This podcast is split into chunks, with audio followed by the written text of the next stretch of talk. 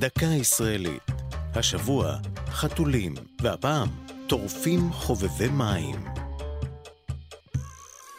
בשעות בין הערביים והלילה, הם יוצאים לצוד, בקרבת אזורי מים וחקלאות. הם גדולים פי ארבעה מחתול בית ממוצע, וצבעיהם חום, אדמדם, כתום כהה או צהבהב, ובראשם אוזניים עם ציציות. אלה, חתולי הביצות. חיית הטרף הביישנית הזו חיה בגפה בכל ימות השנה, למעט תקופות הזדווגות וחיזור, והאיום היחיד שיש לה הוא אנחנו, בני האדם.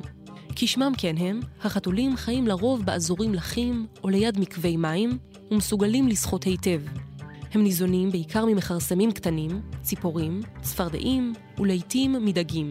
בארץ הוגבל בעבר תחום מחייתם לאזורים כמו עמק החולה, בקעת הירדן, עמק בית שאן, עמק יזרעאל ועכו. אולם עם ייבוש הביצות הצטמצמה תפוצתם, אך אחר כך התרחבה שוב עם הקמת חקלאות בריכות דגים.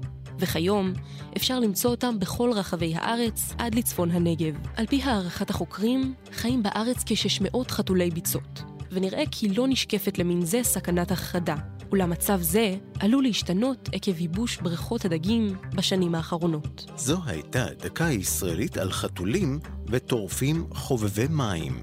כתבה אביב פוגל, ייעוץ הדוקטור ליאורה גלס אלון, הגישה ענבר פייבל.